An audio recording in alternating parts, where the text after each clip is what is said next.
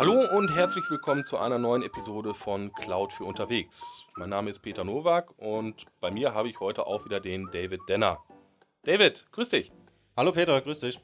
Heute bist du nicht nur mein Co-Host, sondern äh, ich darf dich ein bisschen quälen. Ich möchte dir ein paar Fragen stellen. Und zwar bist du mein Gast äh, gerade zum Thema Virtualisierung. Was ist denn diese Virtualisierung überhaupt? Die Virtualisierung. Ähm, früher in den Urzeiten der äh, Datenverarbeitung war ja in der Regel so, es gab einen Server, da gab es ein Betriebssystem und wahrscheinlich auch nur eine Anwendung drauf. Und irgendwann hat man aber festgestellt, dass in der Regel so ein Server, ja, sagen wir mal sehr pauschal, bei 10% CPU-Last rumdümpelt. Und das ist eine massive Verschwendung von Ressourcen gewesen. Und da hat irgendein schlauer Kopf mal gesagt, das muss doch besser gehen. Und es muss doch eine Möglichkeit geben, mehrere Instanzen auf einem Server laufen zu lassen. Ähm, könnte man natürlich erreichen, indem man mehrere Applikationen auf einen Server installiert. Das passt aber nicht immer und somit musste man noch einen Schritt weitergehen und sagen, es, wir brauchen mehr, wir brauchen ähm, mehrere Betriebssysteme auf einer Hardware. Und äh, so kam die Idee äh, zustande, dass man äh, das auf diesem Weg erreichen kann und das Maximum aus, aus einem Server rauszuholen. Und wie hat man das in der Microsoft-Welt gemacht? Wie ist man da überhaupt letzten Endes dazu gekommen? Gab es ein Produkt oder irgendwie sowas dazu? Äh, ja, in der Tat. Ähm, wie Microsoft das öfter mal macht, äh, sie haben das nicht selber erfunden. Und es zwar, es gab früher mal eine Firma, die nannte sich Connectix.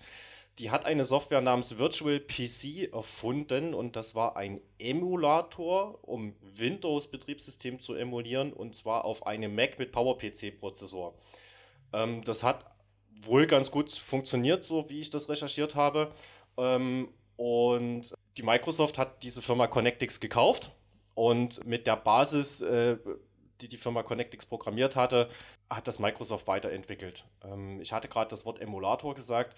Das ist es heute nicht mehr. Das ist heute ein echter Hypervisor. Ganz kurzer Exkurs. Ein Emulator simuliert eine CPU komplett mit Software und ein Hypervisor kann die CPU-Funktionen direkt an das Gastbetriebssystem durchreichen, sodass einfach diese ganze Software-Zwischenschicht äh, ausgelassen wird und dann natürlich ein extremer Performance-Boost erfolgt.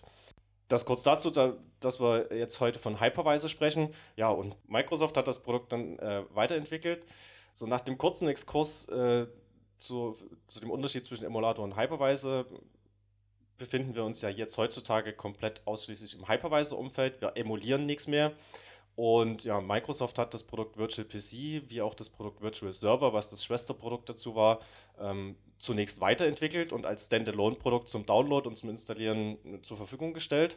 Und äh, seit Windows Server 2008 allerdings ist das Produkt als Hyper-V direkt im, im Betriebssystem verankert. Das heißt, ich bekomme das Hyper-V bei jedem Windows Serverbetriebssystem seit 2008 mit dazu.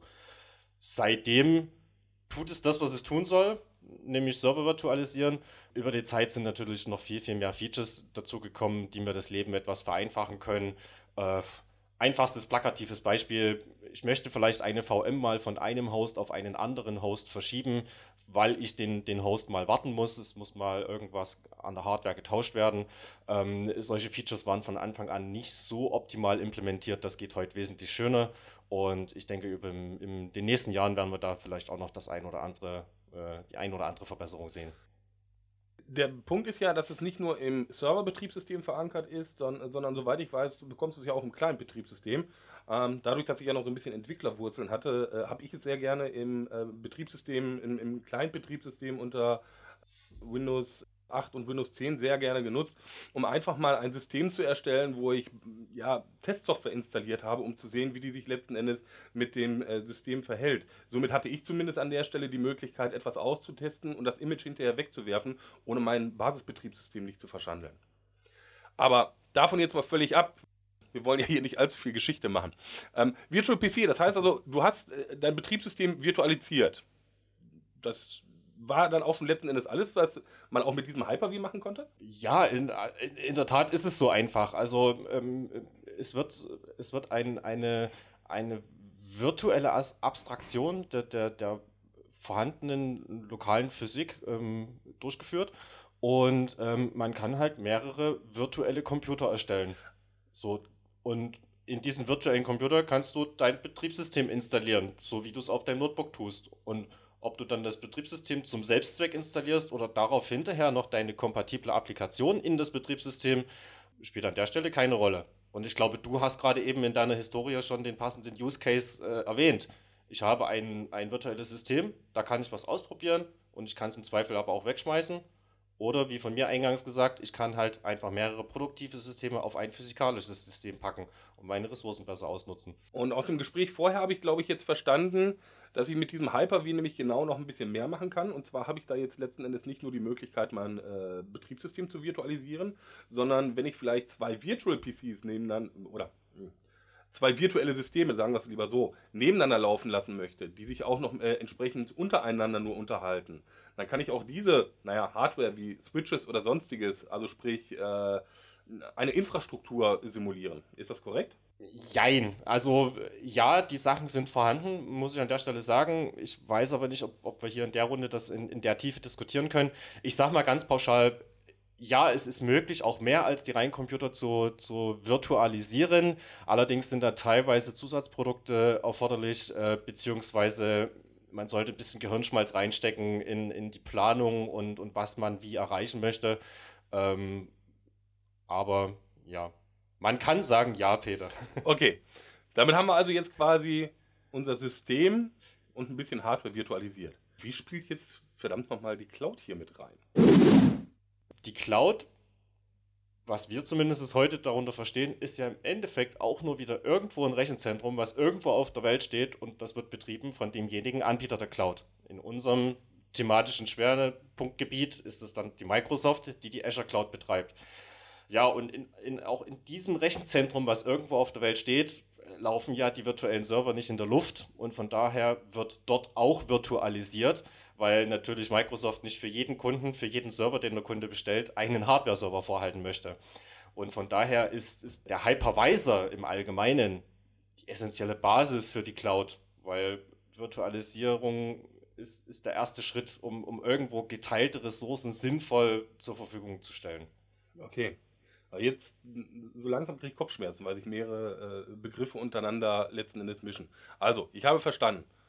On-Premise, Private Cloud, Public Cloud. Ich habe auch mal was von der hybriden Cloud gehört. Du kennst mich, ich bin doof, hilf mir. Wo sind da jetzt überhaupt die ganzen Unterschiede?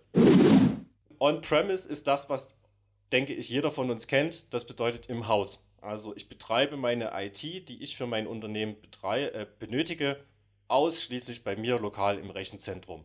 Ich habe alle Server gekauft, ich kümmere mich selber um die Betriebssysteminstallation, patche, installiere meine Applikationen, suche mir vorher aus, was, kaufe ich und, und installiere das dann bei mir. Der nächste Schritt ist die Private Cloud. Die Private Cloud ist weiterhin im lokalen Rechenzentrum, allerdings hat dann ähm, die IT-Abteilung ein paar Schritte mehr durchgeführt.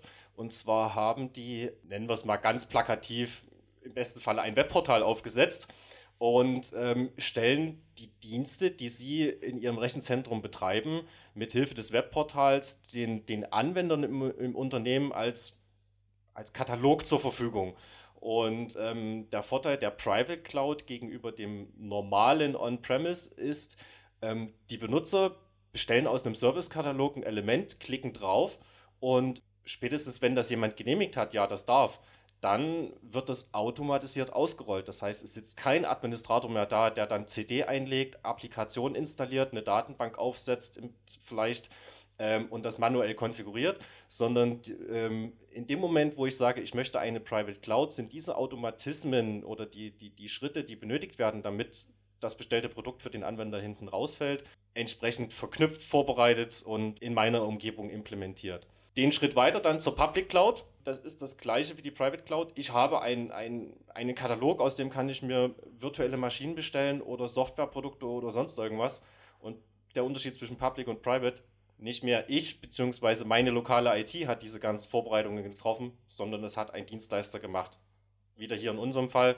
Microsoft hat es in seinem Data Center äh, durchgeführt und verkauft das Ganze heute als Microsoft Azure Plattform. Und die hybride Cloud, um das Ganze noch abzuschließen, ich als Unternehmen habe vielleicht gewisse Zwänge, die es mir nicht erlauben, alle meine Softwareprodukte, Katalogelemente ähm, in der Public Cloud zu betreiben, ähm, sondern ich muss vielleicht einfach auch einen Teil lokal betreiben und das ist ja ein, ein, schlicht ein Mischbetrieb. Also ich habe einen Teil meiner Ressourcen, einen Teil meiner Katalogelemente lokal laufen, sei es, weil es Performance-Probleme gibt, weil es vielleicht auch ein Kostenfaktor ist oder vielleicht auch Rechtsvorschriften. Und der andere Teil läuft in der Public Cloud und da nutze ich halt die Flexibilität, dass ich eben die Skalierung habe und mich nicht selber um Hardwarebeschaffung oder sonst was kümmern muss, sondern da sage ich einfach, lieber Cloud-Anbieter, ich brauche jetzt halt so und so viele Instanzen mehr, kümmere dich drum, ich habe hier drauf geklickt, mach. Und so schließt sich der Kreis. Also ist es eigentlich gar nicht so schlimm, schlimm in Anführungsstrichen, dass ich sage, ich muss jetzt unbedingt in die Public gehen, sondern so ein Mischbetrieb scheint momentan so der, äh, ich, ich, muss schon wieder einen Anglizismus verwenden, so der Sweet Spot zu sein, also der, der Punkt, der am süßesten letzten Endes schmeckt, wo ich halt die Sicherheit für meine privaten Daten bekomme, für die, die ich letzten Endes hier auch halten muss und ähm, die Dienste, die ich günstiger äh, letzten Endes laufen lassen möchte, entsprechend nach draußen in die Public Cloud gebe. Klingt doch sehr vernünftig.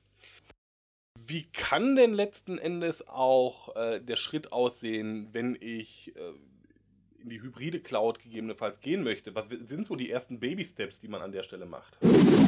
Nehmen wir nochmal von der vorhergehenden Frage die, die, die Reihenfolge nochmal auf. On-Premise, Private, Public, Hybrid.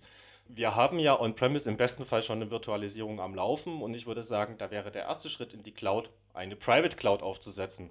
Und um mal mit den Technologien zu argumentieren, die ich persönlich auch betreue, das würde in meinem Fall bedeuten, ich würde eine Hyper-V-Installation durchführen mit mehreren Hyper-V-Hosts, sodass ich da eine Ausfallsicherheit gegenüber der Physik habe und würde dann mit Hilfe eines Zusatzprodukts, in diesem Falle dem System Center Virtual Machine Manager, mir ein erweitertes Management für meine Hyper-V-Farm äh, ins Haus holen. Und ich denke, wenn man den Begriff etwas weiter fasst, kann das definitiv schon als Private Cloud durchgehen, weil ich habe einen Mehrwert. Ich kann Katalogelemente anbieten einfachstes Beispiel in dem Fall ist, der SCVMM bietet die Möglichkeit, äh, Betriebssystem-Templates bereitzustellen. Das heißt, für jede neue VM muss ich eben nicht die Installationsdateien jedes Mal komplett ausführen, sondern ich habe ein vorher verpacktes, mit abgestimmten Treibern abgelegtes Image und daraus erstelle ich einfach meine Server. Und schwuppdiwupp hast du eine Private Cloud und kannst sagen, ich habe eine Cloud. Welche Elemente kann ich denn oder bieten sich normalerweise an, um sie entsprechend vielleicht nach außen zu geben, wenn ich denn in die Public Cloud gehen wollte? Das trifft sich eigentlich ganz gut. Ich persönlich vertrete auch diese Meinung, ähm, um jemanden die, die Public Cloud schmackhaft zu machen, sollte man nicht gleich damit, damit losgehen und sagen, wir, wir heben jetzt alles in die Public Cloud und wir lösen unser lokales Rechenzentrum auf. Ich propagiere, propagiere ganz gern den Start im Backup-Umfeld. Zwar ist es ein schönes Beispiel, viele Kunden haben noch ein Tape-Roboter vor Ort, um eben eine, eine Sicherheitskopie der Daten zu haben für den Fall, das Rechenzentrum fackelt ab. Also in der Regel werden diese Bänder halt auch noch irgendwo in Safe äh, außer Haus gelagert. Und hier kommt die Cloud meiner Meinung nach äh, als, als sehr schöne Alternative ins Spiel. Und zwar kann ich ähm, für meine Backup-Lösung das Tape einfach mit der Cloud ersetzen. Das heißt, ähm, ich habe keine Bänder mehr zu verwalten, ich habe keinen Bandroboter mehr, der Strom verbraucht, der kaputt gehen kann, sondern ich speichere meine Daten zunächst auf meinem Backup-Server, vielleicht für die schnelle Wiederherstellung, wie ganz normal, wie immer, und ähm, schiebe dann halt die Daten eben nicht per Fiber Channel auf irgendein Tape-Device, sondern schlicht und ergreifend über meine Internetleitung in die Public Cloud. Und somit bin ich gegen den plakativen Fall mein Rechenzentrum fackelt ab, auf jeden Fall sicher, weil ich kann die Public-Daten jederzeit aus der Public Cloud wiederherstellen und das dann sogar auch noch an einen anderen Ort, weil falls ich mein Rechenzentrum an der zweiten Stelle neu aufbauen muss, wäre das an der Stelle auch kein Problem. Also von daher ganz klare Aussage, Tape-Ersatz ist die Cloud. Okay, wir haben jetzt über die Public Cloud gesprochen. Lass uns nochmal einen Schritt zurückgehen. Lass uns nochmal bei der Private Cloud bleiben. Wir haben also gehört, wir haben Services wie Hyper-V, wo wir Infras Infrastruktur als Dienst zur Verfügung stellen können oder Infrastructure as a Service. Ähm, da ist mir aber letztens noch so ein Begriff untergekommen, der irgendwie in dem gleichen äh, Rahmen mitzuspringen äh, mag. Äh, Azure Stack. Ähm, hast du da noch ein bisschen Hintergrundinfos, wo da der große Unterschied ist? Mit, mit dem Hyper-V kann ich doch eigentlich schon alles machen, was ich will. Ja, da, also prinzipiell hat, ist deine Aussage nicht falsch. Du kannst damit alles machen, was du willst, aber es ist im Zweifel nicht ganz komfortabel. Ähm, wieder mein, mein Argument von vorhin mit, mit der Private Cloud. Die Anwender wollen eigentlich heutzutage ein Katalogelement haben, wo sie draufklicken und sagen, ja, da bekomme ich was. Und mit dem Azure Stack wird die lokale IT-Abteilung noch ein bisschen mehr dazu befähigt, die Katalogelemente so elegant wie möglich den Anwendern im Haus zur Verfügung zu stellen. Das Ganze, das Azure Stack nennt sich meiner Kenntnis nach Plattform as a Service System, beziehungsweise bietet, bringt das im Gegensatz äh, zum, zum, zum Hyper-V noch Plattform as a Service Elemente mit. Das bedeutet, der Anwender oder beziehungsweise auch die, die Administratoren im Unternehmen ähm, müssen in der Regel kein Betriebssystem mehr patchen. Der administrative Overhead sinkt einfach, weil nur noch Services nach außen gebracht werden. Vielleicht ein Beispiel, was du auch kennst normalerweise, wenn ein Anwender oder eine Abteilung braucht eine Datenbank, da würde der Administrator hergehen, einen Windows-Server bereitstellen, da eine SQL-Datenbank, äh, ein SQL-Server installieren, eine Datenbank erzeugen und das dem, dem Mitarbeiter zur Verfügung stellen.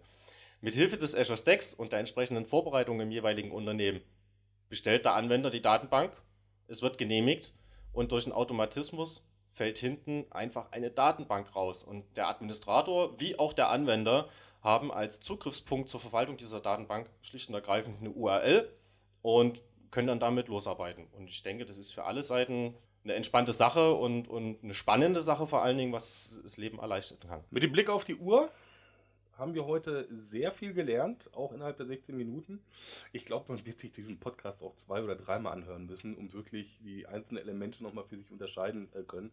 Ähm, wir sehen auch zu, dass wir einen entsprechenden Artikel äh, nochmal dazu verfassen werden, um es vielleicht nochmal ein bisschen feiner granular aufzuarbeiten, weil dazu der Podcast alleine zu viele Informationen aus meiner Sicht erhalten hat. David, danke dir heute für die ganzen Informationen, die du an uns gegeben hast. Damit haben wir noch genug zu tun und werden uns mehrere Tage beschäftigen müssen, um die einzelnen Sachen nochmal auseinander zu klamüsern. Ich sage vielen Dank fürs Zuhören. Wenn Sie noch Anregungen haben, Sie wissen, Sie können uns äh, unter, äh, erreichen unter @cloud unterwegs unter Twitter, auf Facebook. Ansonsten auch Kontakt über die Podcast-Seite oder anderen Medien. Wenn Sie Fragen haben, scheuen Sie sich nicht, die zu stellen. Wenn Sie Vorschläge haben, wenn Sie Rückfragen haben, kommen Sie einfach auf uns zu und wir hören uns einfach beim nächsten Mal. Vielen Dank fürs Zuhören und auf Wiederschauen. Vielen Dank auch von meiner Seite und danke für das Interesse. Bis zum nächsten Mal. Tschüss.